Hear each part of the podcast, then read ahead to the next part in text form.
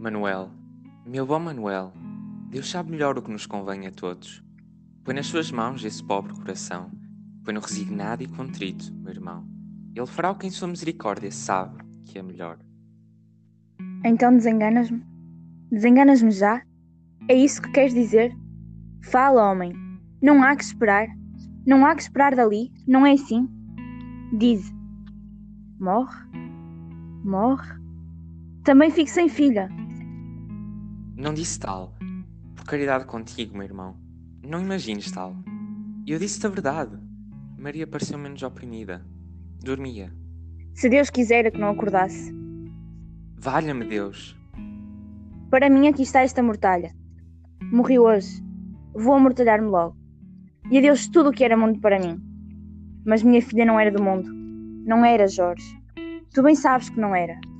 Foi um anjo que veio do céu para me acompanhar na peregrinação da terra e que me apontava sempre, a cada passo da vida, para a eterna pousada de onde viera e onde me conduzia. Separou-nos o arcanjo das desgraças, o ministro das iras do Senhor, que derramou sobre mim o vaso cheio das lágrimas e a taça rasa das amarguras ardentes da sua cólera. Vou com esta mortalha para a sepultura e, viva ou morta, cá deixo a minha filha no meio dos homens que a não conheceram que eu não ando conhecer nunca, porque ela não era deste mundo, nem para ele. Torna lá, Jorge. Vá vê-la outra vez. Vai e vem-me dizer que eu ainda não posso. Mas hei de ir, oh, hei de ir vê-la e beijá-la antes de descer à cova. Tu não queres. Tu não podes querer. Havemos de ir quando estiveres mais sossegado. Havemos de ir ambos. Descansa, hás de vê-la. Mas isto ainda é cedo. Que horas serão? Quatro, quatro e meia. São cinco horas pelo alvor da manhã que já dá nos vidros da igreja. Daqui a pouco iremos, mas sossega. E a outra? A outra desgraçada, meu irmão? Está. Imagina por ti. Está como não podia deixar de estar. Mas a confiança em Deus pode muito. Vai-se conformando. O Senhor fará o resto. Eu tenho fé neste escapulário, para ti e para ela. Foi uma resolução digna de vós. Foi uma inspiração divina que os iluminou a ambos. Deixa estar. Ainda pode haver dias felizes para quem soube consagrar a Deus as suas desgraças.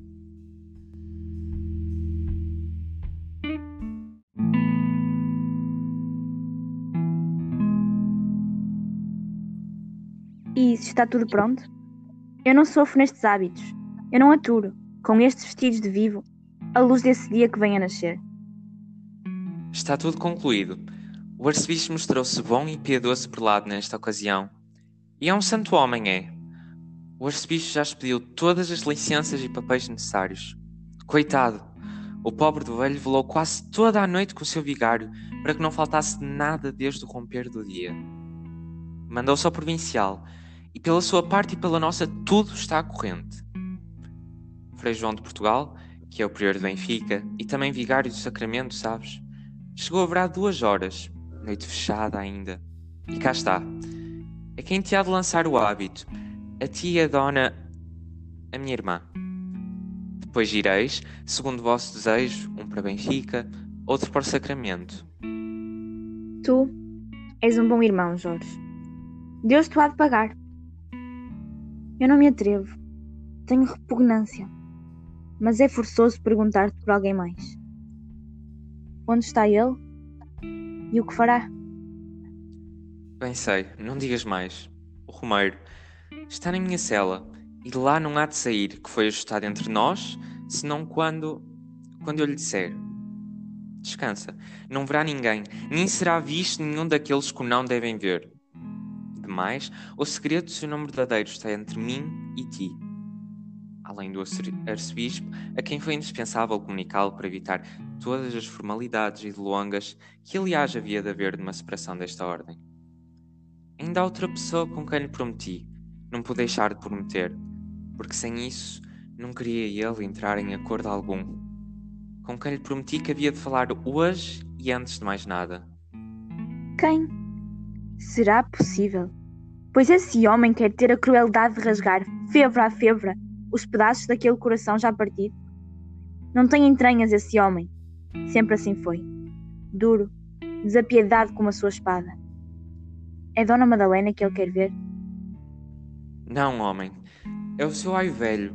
É Telmo Pais. Como lhe havia de eu recusar? De modo nenhum. Fizeste bem.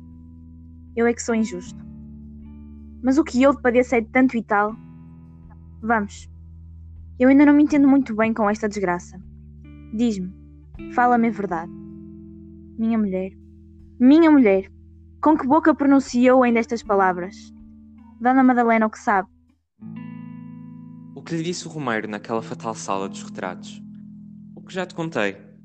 Sabe que Dom João está vivo, mas não sabe aonde. Suponho na Palestina, talvez. É onde deve supor pelas palavras que ouviu.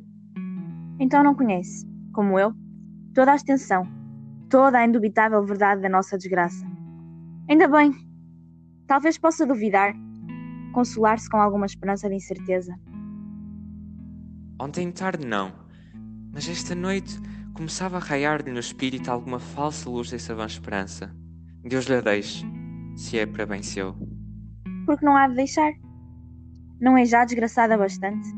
E Maria, a pobre Maria, essa confia no Senhor que não saiba, ao menos por hora. Não sabe, e ninguém lhe disse, nem dirá. Não sabe senão o que viu, a mãe quase nas agonias da morte. Mas o motivo, só se ela o adivinhar. Tenho medo que o faça. Também eu. Deus será connosco e com ela. Mas não, Telmo não lhe disse nada por certo. Eu já lhe asseverei. E acreditou-me que a mãe estava melhor, que tu ias logo vê-la. E assim espero que, até lá por meio do dia, possamos conservar em completa ignorância de tudo. Depois, ir-se-lhe-á dizendo, pouco a pouco, até onde for inevitável. E Deus, Deus acudirá. Minha pobre filha, minha querida filha,